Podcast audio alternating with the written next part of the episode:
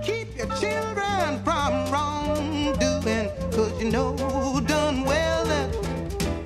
They'll go to hell.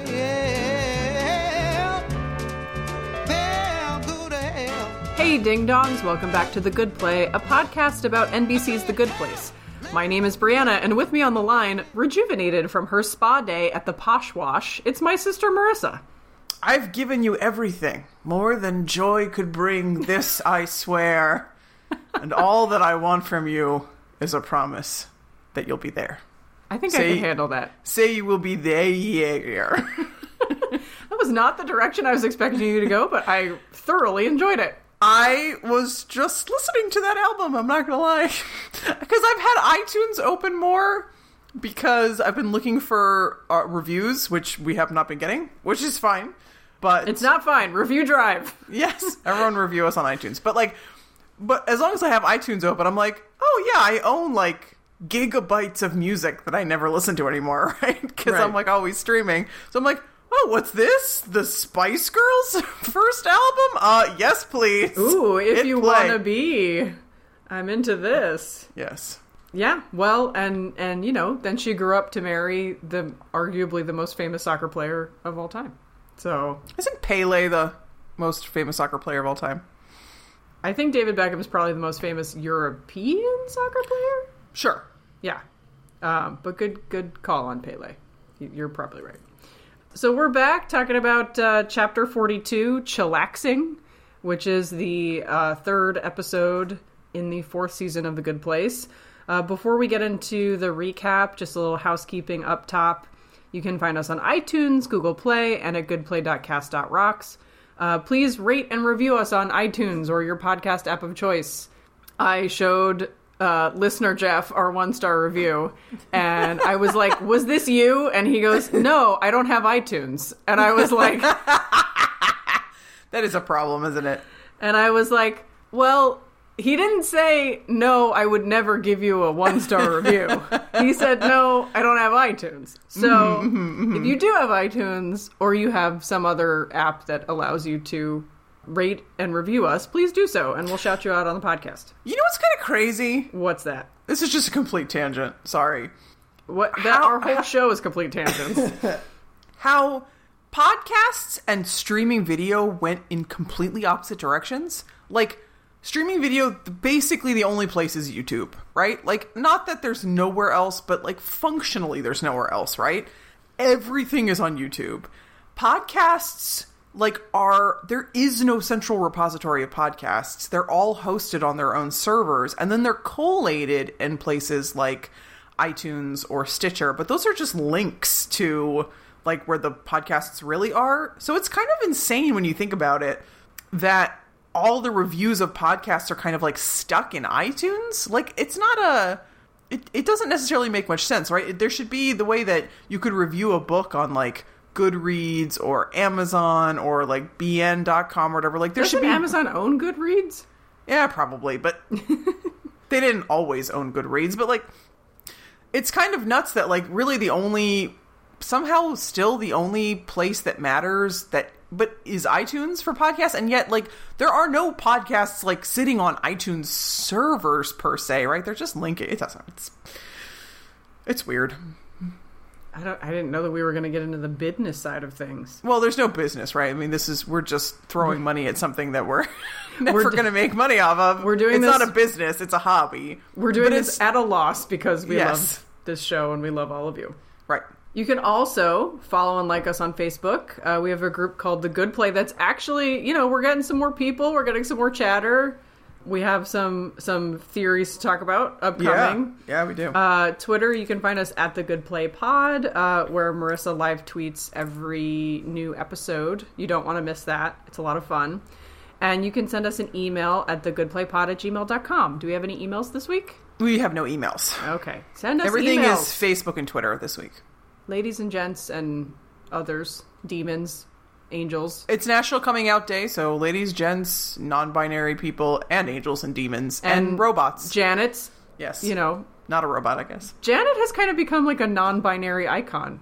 We've talked about this in the past. Yes, because she's not a lady. Yeah, send us send us an email. about your theories because I have a lot of questions after this episode. Shall we get to the recap? Yeah. Um. Before I actually like get into it, I just think Do you want to talk about that Bradley Whitford show again? Oh my goodness! Once again, I'm sorry, I shouldn't have brought it up. you shouldn't have brought it up because I had successfully forgotten about it. But it, it, I'm just catching in like five minute snippets, just the most cliched. Like I could have, I could have barfed this out, you know, at the age of twenty, just based on the things I had, the media I'd consumed to that point. Of like, literally, like the last five minutes of this one were like out of Sister Act, where the pretty blonde, what's her name, Carolyn Camp, Anna Camp, Anna Camp. Anna Camp.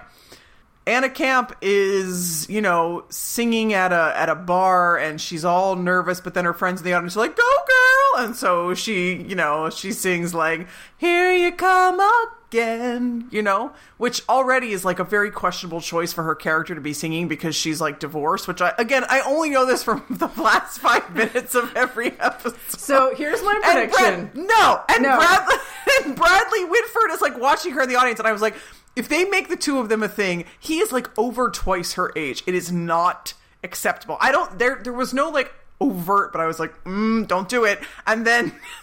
And then in the in the last scene, Bradley Whitford's telling her like, "No, like you're a soloist. Like you go stand out front, and you're gonna be." And I was like, "This is from Sister Act. This is when Whoopi Goldberg says to the novice, like, you know, like so basically support your diaphragm or whatever. And now, like, now you're gonna be singing lead. Like, Here's my prediction. uh huh. By the end of the, you know, winter hiatus or whenever they break this season for the good place, you are going to be truly unironically invested in what is happening. I hoped you were gonna say it ha- will have been canceled. the Bradley Whitford I Anna in my head, it's just called the Fighting. Temptations. Because the Fighting Temptations was like a movie about a church choir. I think Queen Latifah was in it. I'm not totally sure. Do you know what I'm talking about? I would much rather watch Queen Latifah. As would anything. we all. but in my head, that show is called The Fighting Temptations, and I want nobody to correct me. I you're gonna be unironically invested. This I is, am This is this is not. like every other thing that we ironically start paying attention to, and all of a sudden we're buying a hundred dollar Michael McDonald tickets at the last minute. Uh, we did. I mean, you definitely did I that. definitely did do that. I bought them well ahead of time. you know that meme that's been going around of like, what's your concert history? And like you fill it out. oh, I did that. Yeah. Yeah, so I didn't fill it out because one of the questions is like, artist you've seen most often, and mine is legit Michael McDonald. Probably. I, I'm sure that mine is too. Right. Yeah. I mean, I've seen him at least three times with you. I think. Yeah. Yeah. And then Yeah, I went a fourth time by myself. I mean, it was at least three times with you. It was once in Bethesda, once in upstate New York, and once in uh, Camden. That's right. Anyway, Michael McDonald, guys, Michael McDonald is great live. He's a treasure. He's so good live. I He mean, he's still he's got it, guys. He's brings still it. he's still got it. What if he guest stars on The Fighting Temptations? Oh, that I would. Are you kidding me? That's appointment television. you, you would be like, I changed my opinion. This is the greatest thing to ever happen to television. No, I would watch that one episode, and then I would be back to hating it at five minute increments. It's like the way that I only like the Christmas episode of Studio 60 because they have the brass instrumental for the musical guest. And it's beautiful. So he just stole that from West Wing and plucked it and plopped it down into Studio 60. Um, there was What a, a hack! plot. There was a plot line about um, musicians after it was after Hurricane Katrina, and musicians were like looking for work. So the regular pit musicians were giving up their seats from for uh, musicians from New Orleans. What a hack! I thought it was heartwarming. You know, but that's just come on. Sorkin's just come on, I mean, come on. Okay. Well, This was a full year after Katrina, by the way. Studio 60, I'm like 98% st- sure that Studio 60 premiered in 2006 and Katrina was in 2005. Well, maybe they were in production. I guess it doesn't matter. Let's get into the recap. no, this is what I wanted to say before you distracted me with the Fighting Temptations. Welcome Neither- to the world's premiere uh, Studio 60 on the Sunset Strip recap podcast. No! Neither Brent nor Simone even appears in this Yes, episode. thank you. That was weird, yo. It was very weird, and it kind of It's making me wonder if they if their shooting schedule is broken up so that do you know how like uh, so the only example I can think of off the top of my head is Doctor Who, where they have like Doctor-lite or Doctorless episodes, so that they can shoot two episodes at once. You know, so there's the one with the Doctor all up in it, and then there's one like the most fam- arguably the most famous episode of the of New Who is Blink. Have you seen that one? No, I don't watch Doctor Who. Okay, a lot of people have just seen Blink with the Weeping Angels. I mean, I know what the Weeping Angels are, but I don't. Sure. But that episode barely has the doctor in it. The doctor is in it for like four minutes and it's an hour long show, right? So they were able to film that whole episode almost without David Tennant's involvement or um, Martha Jones. I forget her, the actress's name.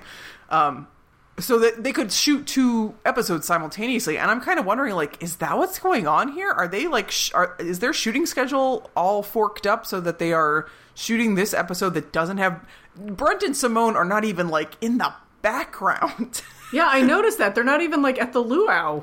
no i know! Like it's like they've disappeared off the face of the earth like Except it's not as if Brent and Simone are like having two hander scenes elsewhere in a previous episode. Like, it's possible it happens next week. Oh my but goodness. that's a good that's a good point. Like, but I don't. That was the only explanation I could come up for with like, the, why? What?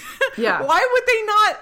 Why would they not be appear at all? And in fact, like, I'm gonna weave this into the the recap, but like, it's kind of a problem for me that Simone doesn't appear in this episode at all. I agree, and Brent as well, because uh, well, I have this in the in the discussion section, and we can get to it. But I thought it was sort of weird that.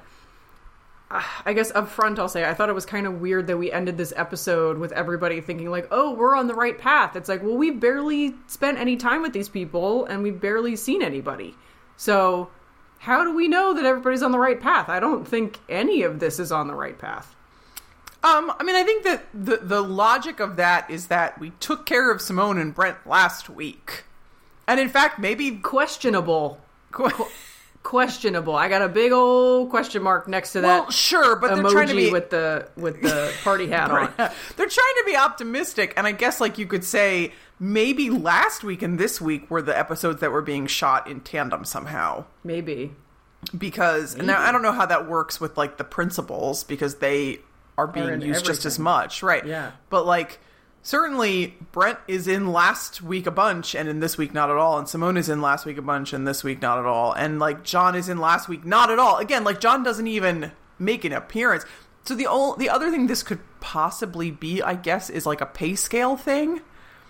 Maybe. So like, I, and I am like the last person to ask about this, but like, there's a difference between being a series regular and being like you have you're like an appearing on or like a recurring character, right? So it's the difference between, I, and I think these are like standard. And again, like I'm pulling this out of my tuchus, but like you're like your ash. Yes, but like you're, you know, obviously, you know, William Jackson Harper, Kristen Bell, Ted Danson, etc. Like they are series regulars. They appear in every episode, which is why even when you know it seems like something terrible is going to happen to them, we're not really actually that worried because we Right. know they're going to be back.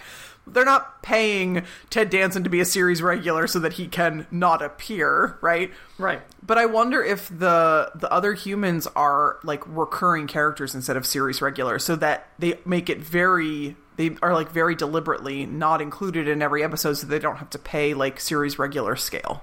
Maybe, but then that I wonder. I this we're like already in the discussion section, but I know. I'm sorry, we're a little backwards this week, but it's okay. Yeah. I would say that like I would assume that they would be like super front loaded on the front half because spoils spoilsies for the ends of for the end of this episode, but like something's coming. And so I would assume Yeah. Um, something's coming and I would assume that whatever's coming is going to blow the whole premise out of the water and that we were going to get all of our time with this like weird new foursome out of the way in the first few episodes and then get back to like the real business next week. But if that's the case, then like you know, why bring? They must have a part to play later on down the road. Then, if they're Yes, like they rationing must. them Yes, throughout the I agree. season. And like now that I'm saying it out loud, I think it's much more likely that it's a pay scale thing rather than like a tandem shooting schedule thing because two two reasons. One, the principals like their time can't be split like that, right? So I, I don't know how you really do that. And two, they only have one set for that neighborhood, right? Like you can't shoot now like there's various parts of that set like if they're shooting with Brent inside the yogurt shop, maybe they could simultaneously be shooting, you know, Chidi in his house.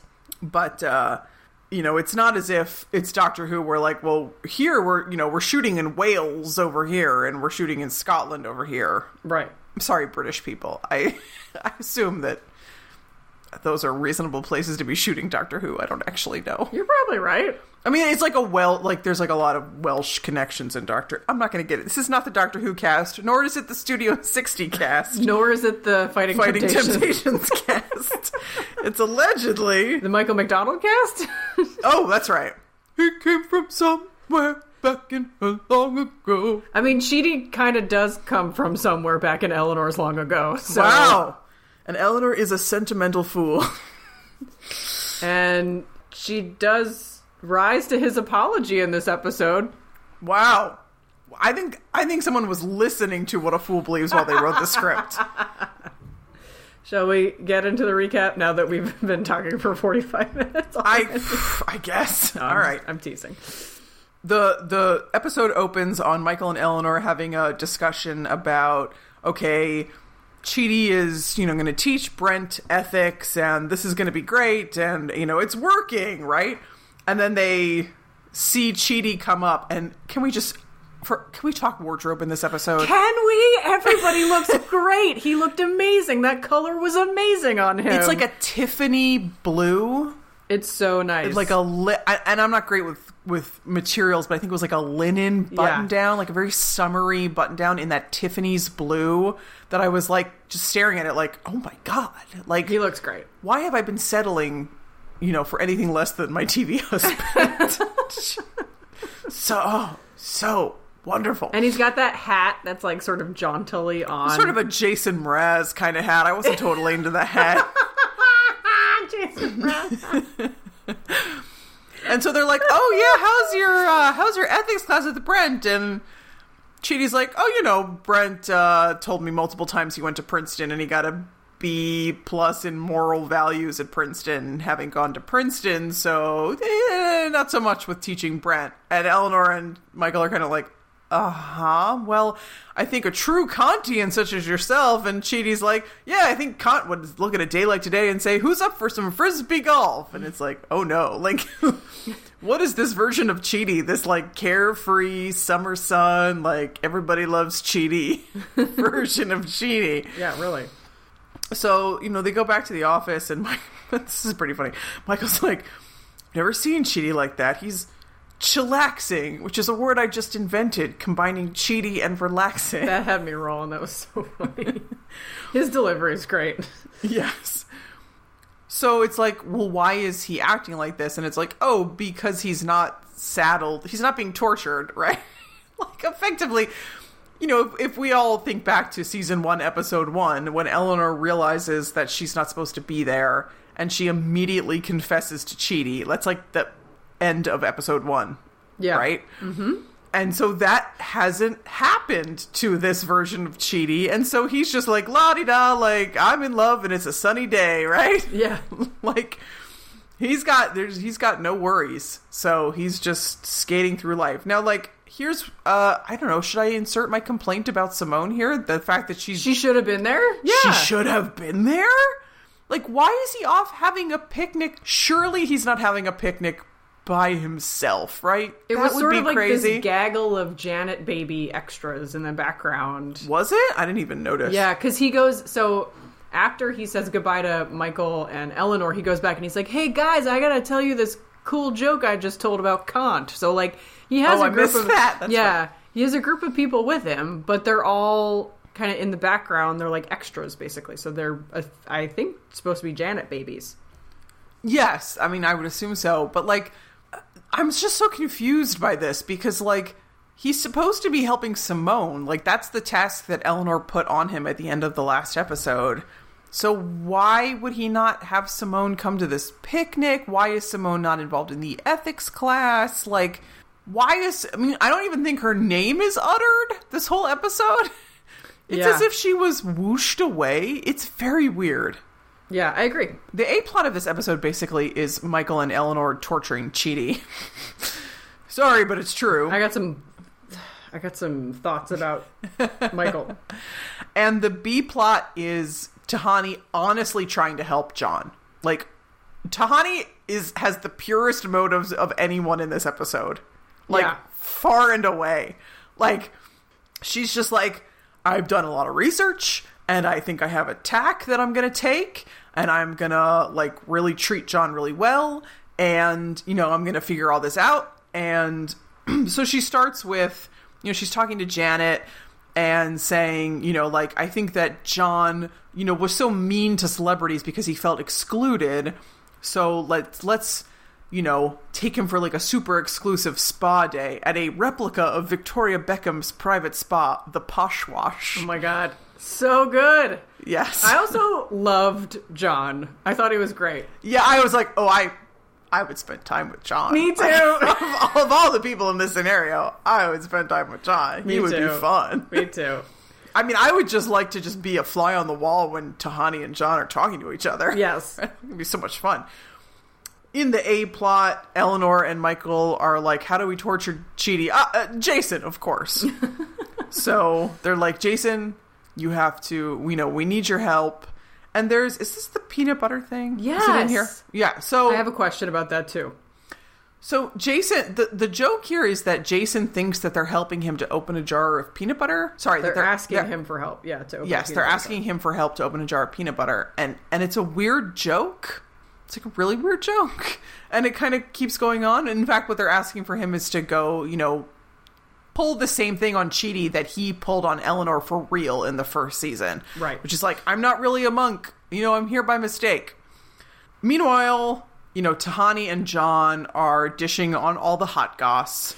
And do you want to let's let's let's do a little dramatic reenactment, okay? I loved this so much. okay. Okay, I'll be t- I'll be Tahani. okay. Our story begins when I ran into Robbie Williams, Heidi Klum, and the remaining members of Fifth Harmony at the Dolce and Gabbana Spring Show. Hate him, loathe her, over them, cancel it, tell me everything. Yes, it was just so, it was so great. It was so funny. I don't know what Fifth Harmony is. It's they're a singing group. I mean, I guess I intuited that much. So there used to be five of them. One of them left to have a solo career. That's why she says the remaining members. Okay, Yes. thank you. You're welcome. So then, after Tahani has kind of softened John up, she says, "Oh, you know what? Like the all, the hot celebrity thing was to do was to go take an ethics class, like a colonic for your soul." And do you want to do John's line? Yes. Would I like to use my time in heaven to audit a philosophy class? Um, no. You stay crazy, girl. Bye. yeah, it's just like, yup, pretty much. Which is the exact answer that Jason had in the first season, and to a degree, even though she asked for the lessons in the first place, the same uh, answer that Eleanor had in the first and in the second season. I and in the third season when she's doodling burritos.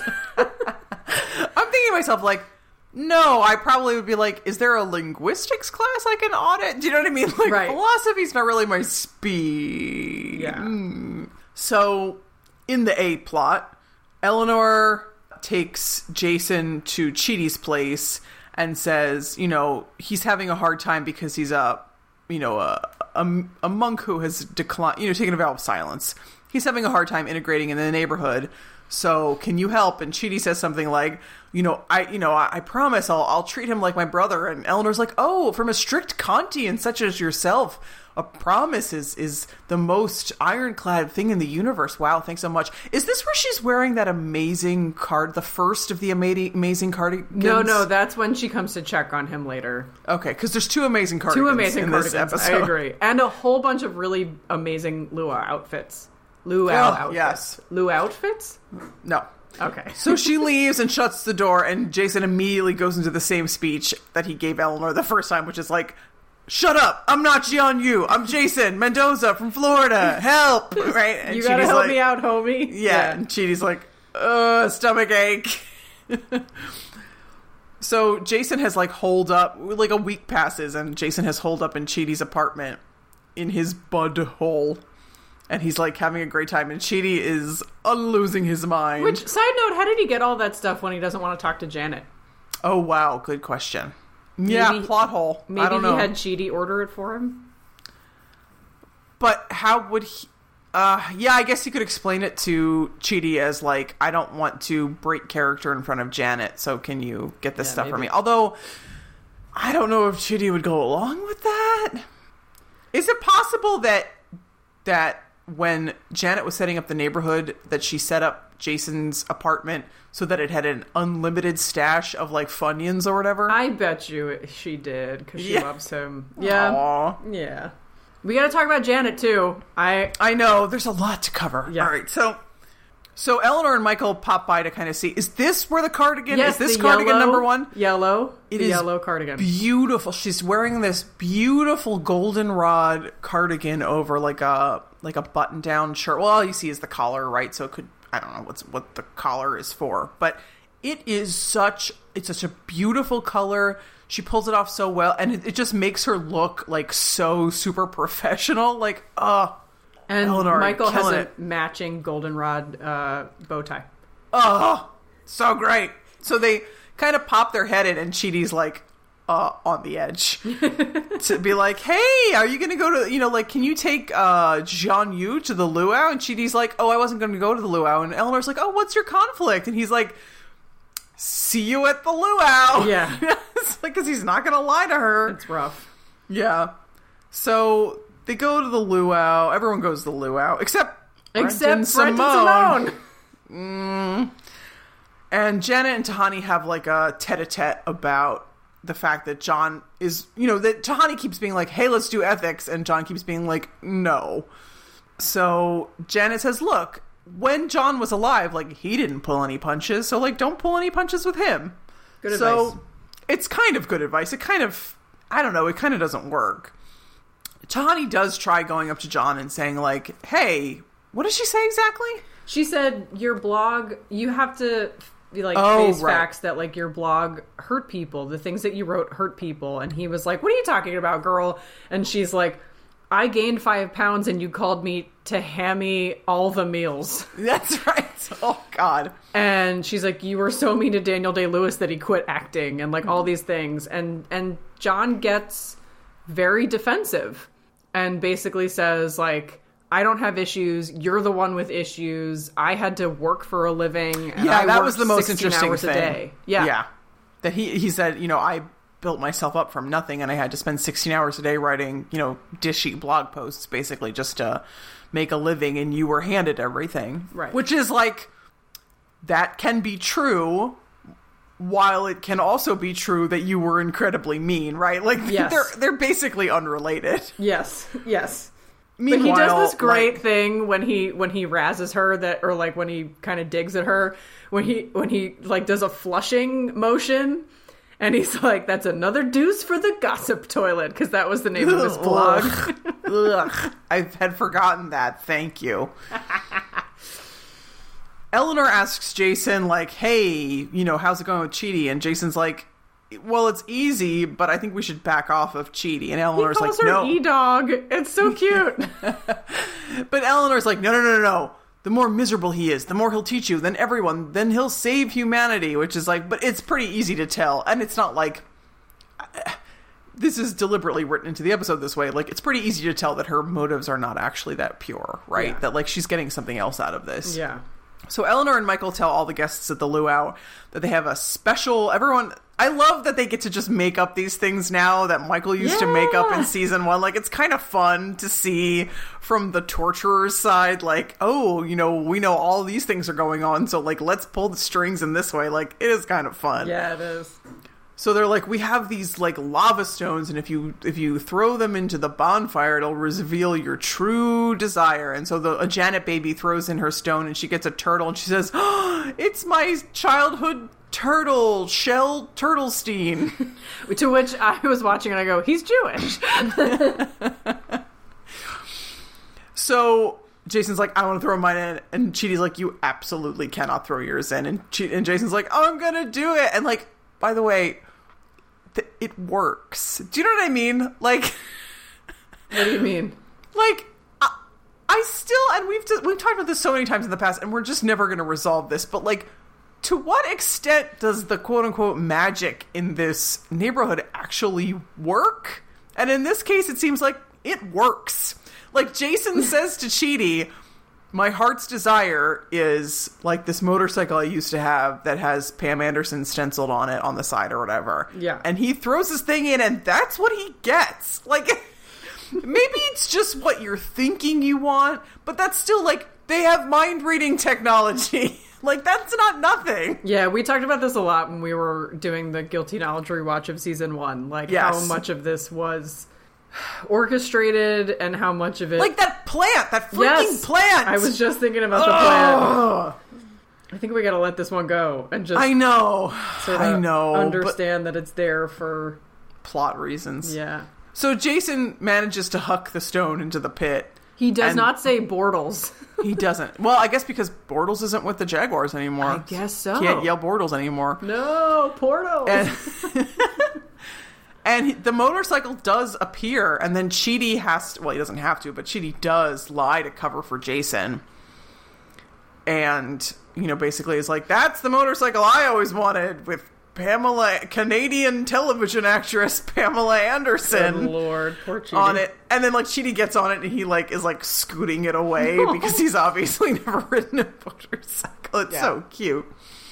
Eleanor and Michael are in the architect's office, being like, oh, and Eleanor's like, yes, like Chidi's miserable, like this is going great, and then Chidi comes in and says, like.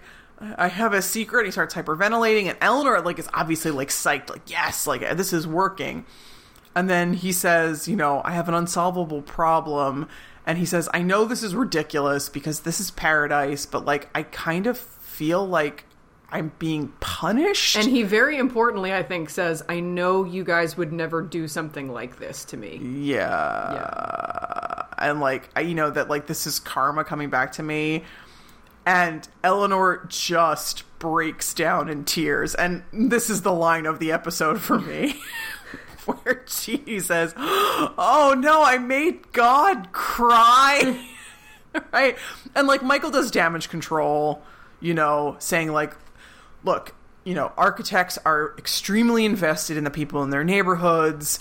And so it's just very upsetting to her that, you know, you're having this this this problem or whatever. Yeah.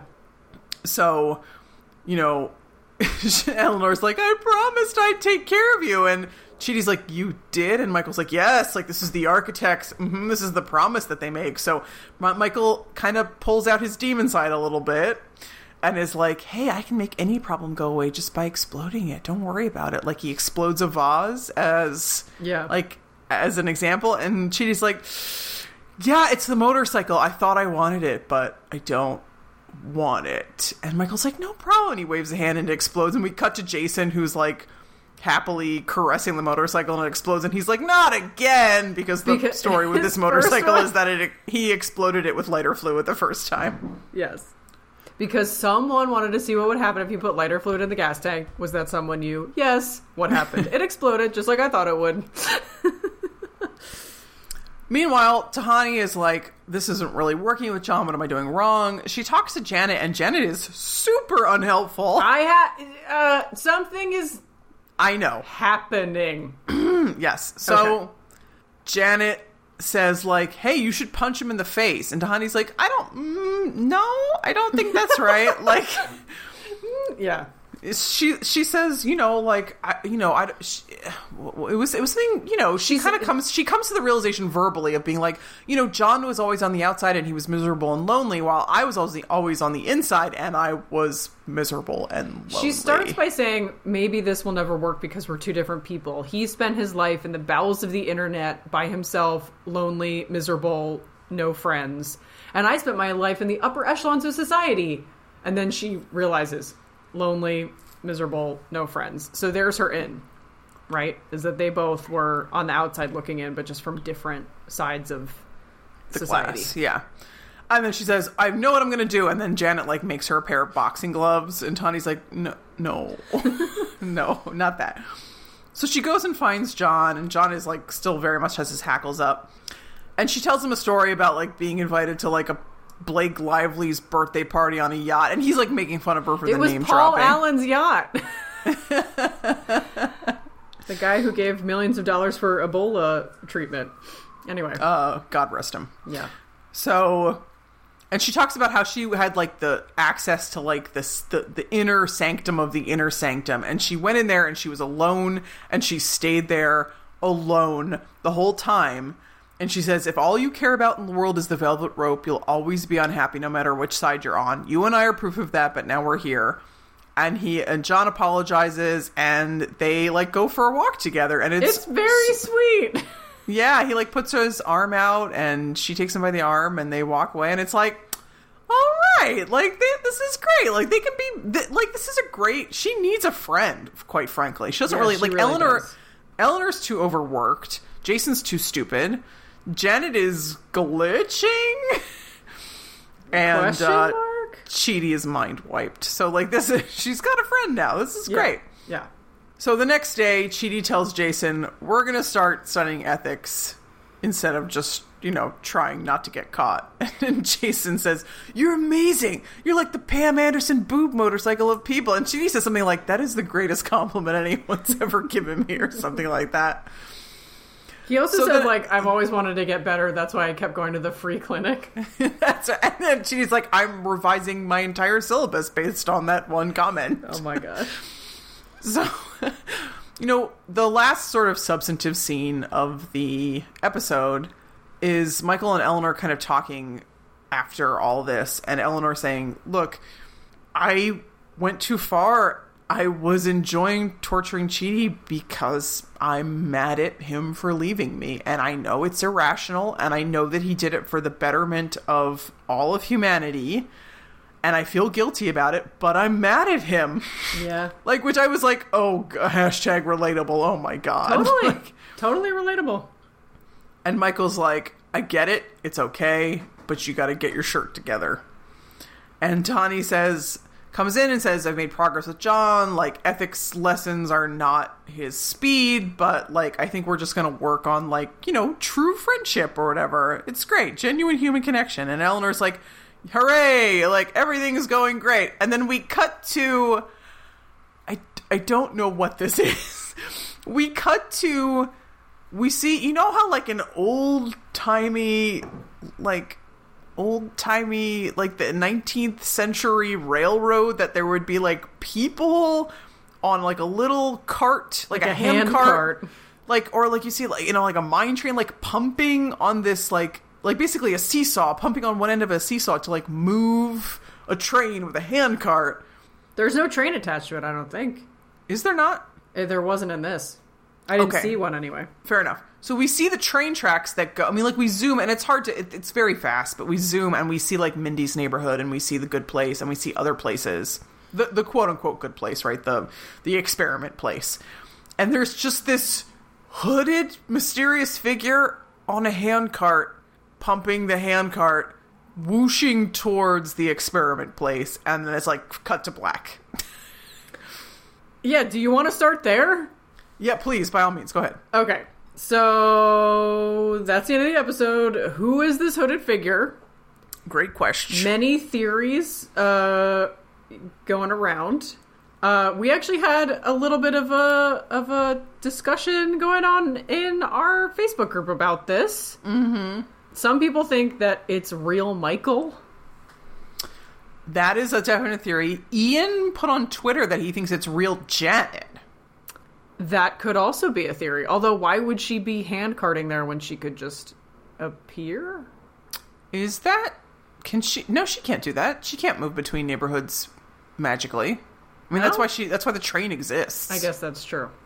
Yeah, it could be real Janet. The real Michael. Uh, somebody was saying that Michael, this Michael, the Michael that we've seen, is Vicky in a human suit, and the real in Michael a, is in a Michael suit. Yes, I'm sorry. Uh, Vicky in a Michael suit, and uh, the real Michael is making his way back to the neighborhood, which might, you know, Michael was a little like I know he and and Eleanor had that heart to heart last episode, and had also had like a really nice conversation in this episode. But there were a couple things that were off about the way he was acting in this episode Like at- what? At, least to me. So I wrote something down. This could have just been played for laughs, but Michael at the beginning. Well, first of all, Michael is the one who says like we need to torture Chidi, which sounds an awful lot like the Michael that we used to know. But he also at the beginning of the episode says it's they're talking about Chidi at the very beginning and he says it's so great he erased his memory, but it's also quite sad. Like he he's like, "Oh, it's so great he erased his memory." And then he takes a beat and he's like, "But it's also quite sad for you in a way that I always think about and respect a lot." Like it's almost like he caught himself being like Less sympathetic than he sh- than he should have been. Yeah. Right. Or something like, oh, I have to pretend that I'm sad about this. And also interesting to me that he said it's so great he erased his memory. I know that he probably is talking about Chidi in both senses, but like the first he could also be Michael, right? Because Michael erased Chidi's memory. Oh, interesting. I hadn't thought about that. I'm being a little what's your thing, epileptic trees, but like Yeah. between that and like him sort of saying, "Oh, we'll just explode your problems," and like, "Oh, we have to torture Chidi because," and even at the end when Eleanor is like, "What have I been doing with Chidi?" Ellen, uh, you know, Michael's like, "We tortured him because that's what we had to do," but they didn't really have to do it. So you know, they did have to do something, right? well, they had to do something, but like, you know, in last episode is proof to me that he was willing to help Simone without being tortured into doing it. So you right, just, but she's not appearing in this episode. but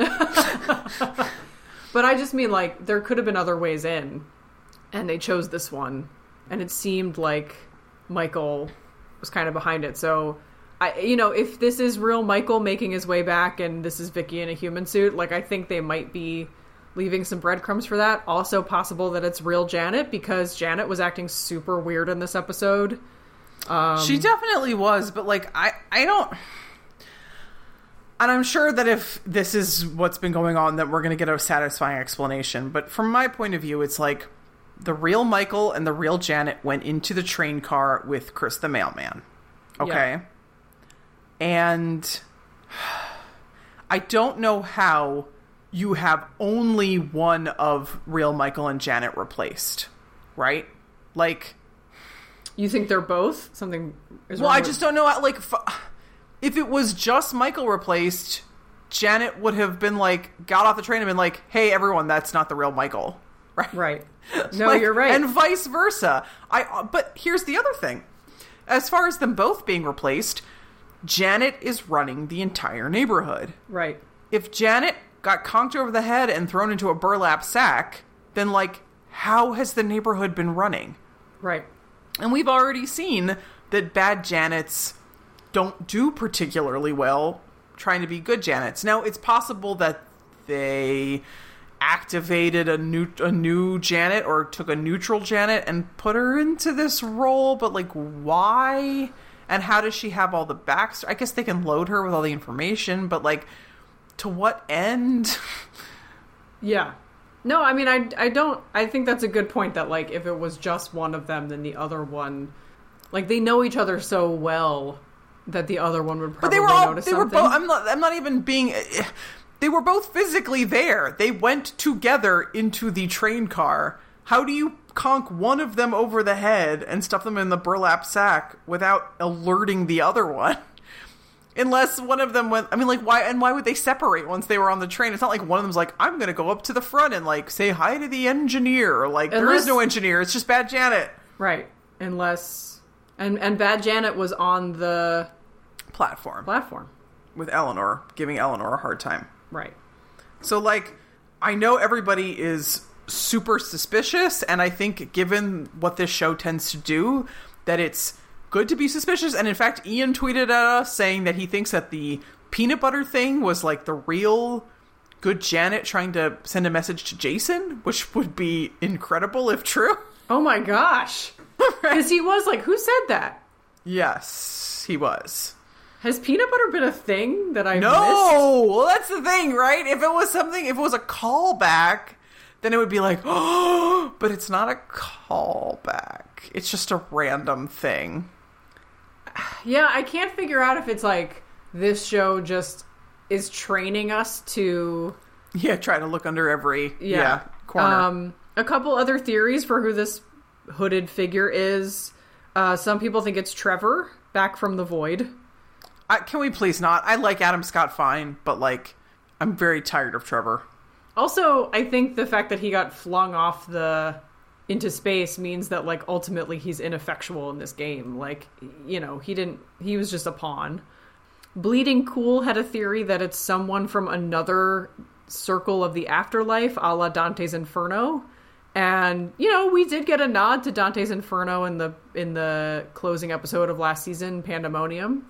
So it's possible that you know someone is coming from somewhere else in the afterlife to help in some way.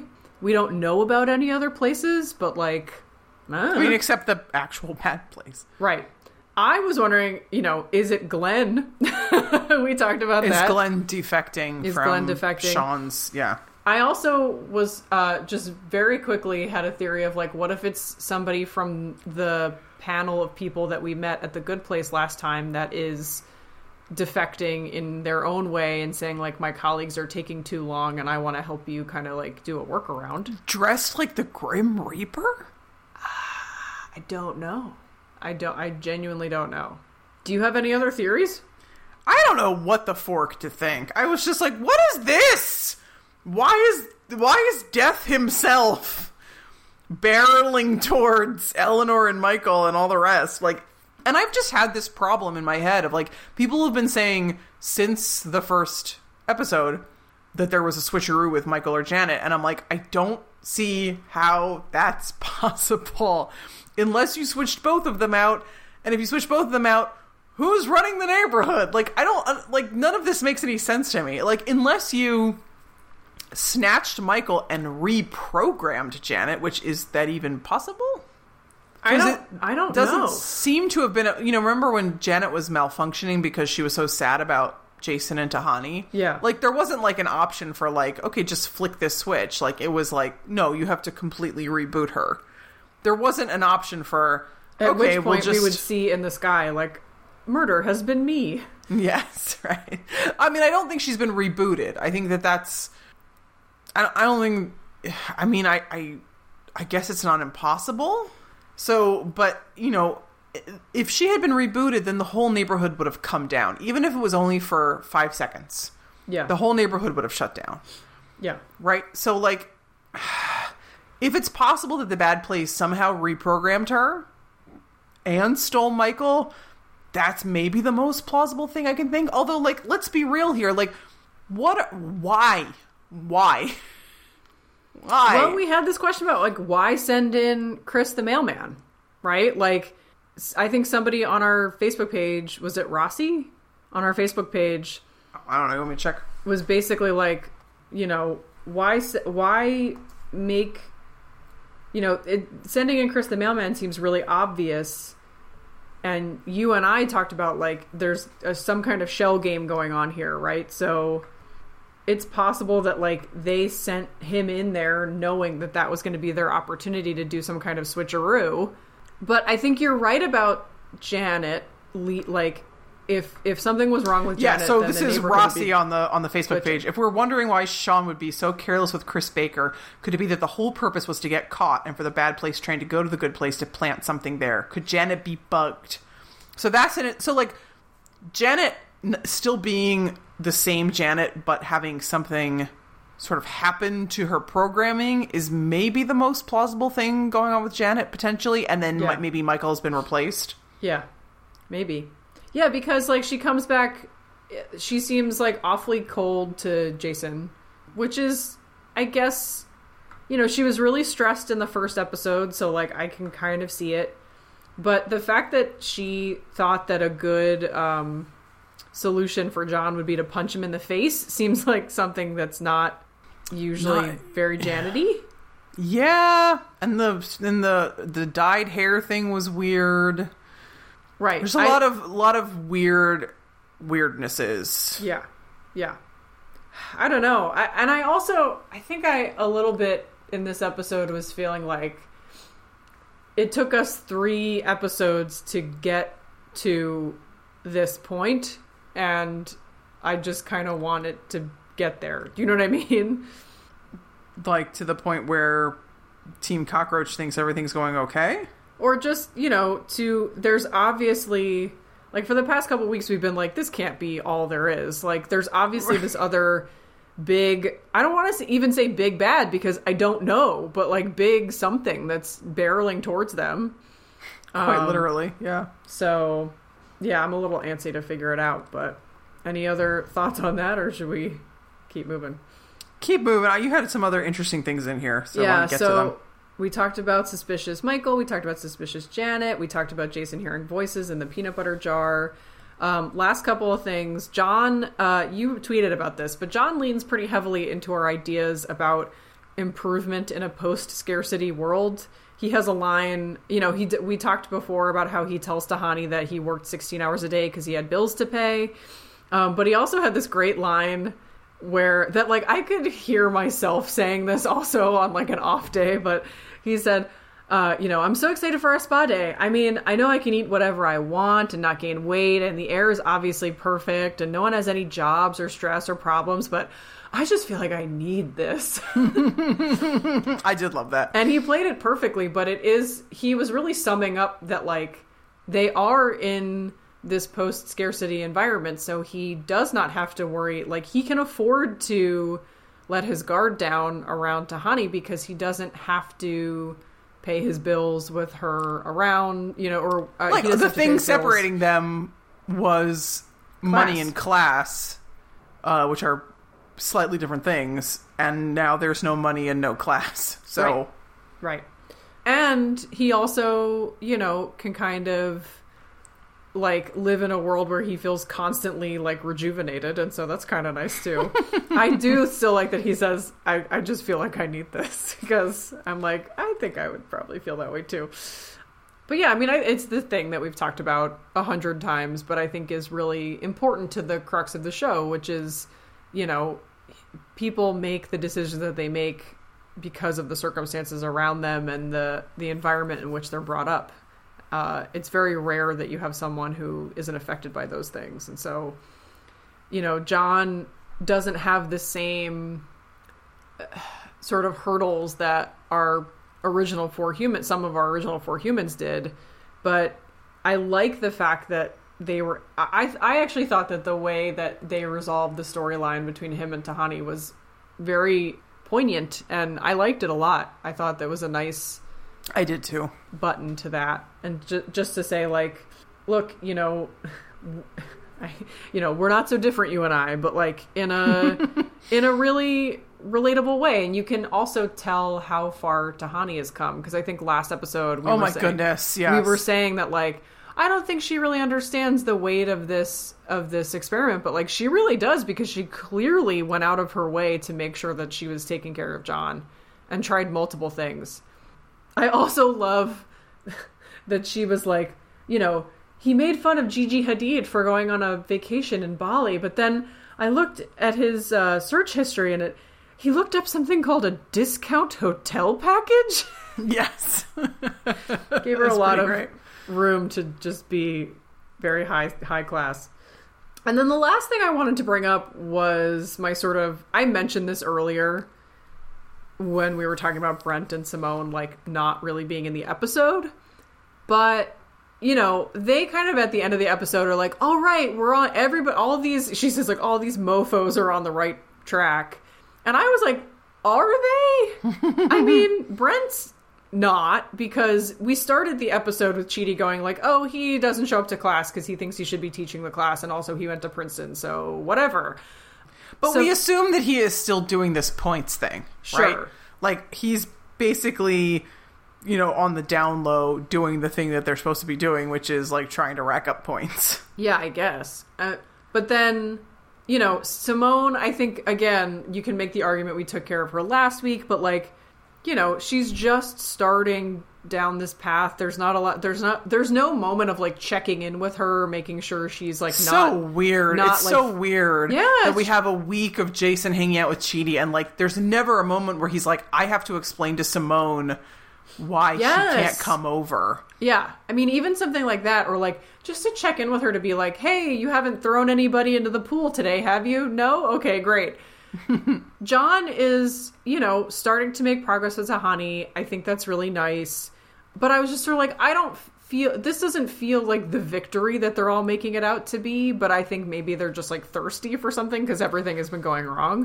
Yeah, I mean, it's early days yet. I Yeah. think for them, But- out of the year, I think only like two weeks have gone by, maybe. But I did. I mentioned this in our premiere episode recap, but Mike Schur had said something in the press tour about how the objective of the show had changed a little bit and I and I think this sort of idea of like having all these humans kind of get to quote unquote good through different means instead of all coalescing in one ethics class and this is how you're going to improve.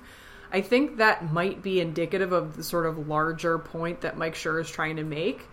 You know, he's he said, quote, I thought at the beginning that the show could, if given the chance, describe what it meant to be a good person. I think that objective kind of shifted a little bit because what we found as we discussed it and wrote it and executed it is that some very, very smart people over the last 3,000 years have had a lot of very different opinions about that question. So then he said he kind of says that they tweak their messaging to instead provide quote a bunch of options for how to be a good person. He says what's important is that you try that became that became that was sort of my internal shift over the course of making the show was this newfound belief that the important thing wasn't actually and it's counterintuitive to say this being good. The important thing is that you're trying right? So that i could almost see because in the past few seasons we've had this group of people all you know sitting down in front of a chalkboard and you have a teacher saying this is how you be good there are like three different ways to do it but they all come from this sphere of moral philosophy i'm going to teach them to you and here's how like you know like we're going to sit in a classroom and learn this meanwhile you've got in this season John is making progress, not specifically not through an ethics class because he says, mm, no, I don't want to do that, but because he is making a genuine human connection with Tahani. You have Brent, who is quote unquote doing good because he thinks it's going to get him somewhere later down the, The line. best place. The With- best place. With Chachi and Joni or whatever. Right. Squirt Man. And then you've got Simone, who isn't quite sure if it's, you know, if she's really doing the right thing, but she's sort of trying just in case it turns out to be relevant. It's right? like Pascal's wager for the It is afterlife. kind of. It's like it's like, well, what do I have to lose by being nice to people? I guess I guess so, right? And so you've got all you've got these three different sort of ways of looking at things, and I wonder if that setup is related to what Mike Schur was talking about. It seems strongly related. Yeah, yeah. So I would say that you're probably exactly right. I'm so Uh, smart. Before before I wrap up, I will say that uh, I did get some listener feedback that uh, I am not very well versed in the story of Jesus, which Shocking. shocking. the two the two Jews. I mean, you and I had a discussion about like I think we got that from Dogma. we definitely did get that from Dogma. yeah, which is a great movie. It's I mean, great. it's got some like less good parts. Yeah. But on the whole, I really enjoyed Dogma. And it has a part about I think Jesus finding out he's Jesus. I, I think. Well, so it's been it's- a while since I saw it. So it's um I think it's Chris Rock's character talking to another character and saying like how long do you think it would take to come to like you find out you're the son Mm. of God, how long do you think it would take to come to terms with that? Yes, that explaining why there's no like testaments of Teenage of Jesus's of Jesus's life, but but basically between like he's born and then there's like a huge time skip and or he you know maybe when he's a little kid and then there's a, t- a huge time skip to basically like l- late young adulthood. Early 30s. right and and so, yeah and exactly chris rock explained. And so uh i guess i apologize to, to, to people who find that you know like a an inaccurate representation? I mean i like it from like a mythological standpoint. I like that idea but i realize it's also a real belief system that people have so. Sorry. uh, I, sh- I shouldn't might, laugh might be the might be um i wonder if there's some like apocrypha that support this but like i didn't have time to get down into the weeds of of like christian apocrypha. If anyone's like a super apocrypha expert hmu Yeah, I took a I took a religion class in college that actually compared the mythology of Hinduism with the mythology of Christianity. And that was one of the big points of differentiation was that in Hinduism, you do get to see gods and goddesses as teenagers, kind of like tripping up and making mistakes and oh that's funny yeah, like uh, I specifically remember us having this conversation because there's like a, I think it was Vishnu, and he's like trying to woo someone with a pan flute, and she's like super not interested. she's just like, get away from me. And my professor was sort of talking about how interesting it is because in that religion, and again, totally not an expert, like the least amount of expert. I mean, I'm like, don't even, I probably shouldn't even be saying any of this, but that the idea was that like these are stories that people can relate to and so you can kind of see your own humanity in your deities whereas Mm. I mean, that, I, I've always thought that about the Greek pantheon, right? Right. Like, there's a lot of bad behavior in there, and you're like, yeah, probably Zeus is a super rapist because there's a lot of men back there who were super rapists, right? Right. And who were Right. like, hey, they're just like me. yeah or like the norse gods are always like drinking heavily and like tricking each other and you're like i guess this is just what life was like but they don't have that in christianity and because jesus is supposed to be this like perfect specimen he's not supposed to be a human he's supposed to be you know the perfect son of god Well, he is a human, right? It's like a hundred percent man, a hundred percent God somehow at the same time. Right. But like, you know, you don't want to watch awkward Jesus teen years. I mean, I do though. I, I mean, it's like I so do, charming. but a lot of people might not because that kind of changes the mythology around him. So, anyway, the Collins sisters religion corner. Yeah, sorry. Ever, there's probably people who are just like banging their heads against the the surface closest to them, being like, "None of that was right, not even a little." when you host a podcast about the fighting temptations and also nominally about a show that tackles like things that are related to religion right like we don't have a god in this show but we do have a good place and a bad place and uh, some sort of moral compass then you know some of this stuff is going to come up and we just got to embrace the fact that we get our religious uh, training on other religions besides Judaism from the movie Dogma. It's fine. And maybe one college class and for one, of us. One college course that I took as a freshman. Oh goodness gracious me! Uh, until next week, um, I hope you enjoy the turn down service provided by our friendly otters. Uh, we will see you next time, ding dongs. Knock, knock, knocking on heaven's door. Knock, knock, knocking on heaven's door. Knock, knock, knocking on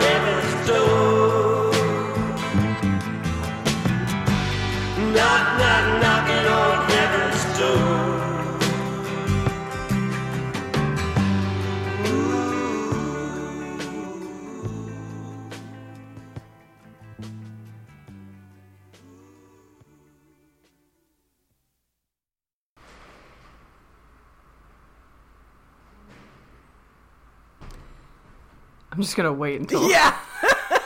the person is done Clink, throwing clank, away clonk. their hey, Brooklyn, you guys got any more garbage? Usually it's sirens, so this is like different. I'm giving you the It's different. the different sight, sounds, and Aural smells wallpaper. of of, uh, of Brooklyn, New York. Okay, I'm gonna. All right, gonna focus in. I'm gonna give you a couple more seconds, and then I'm gonna come in. Okay.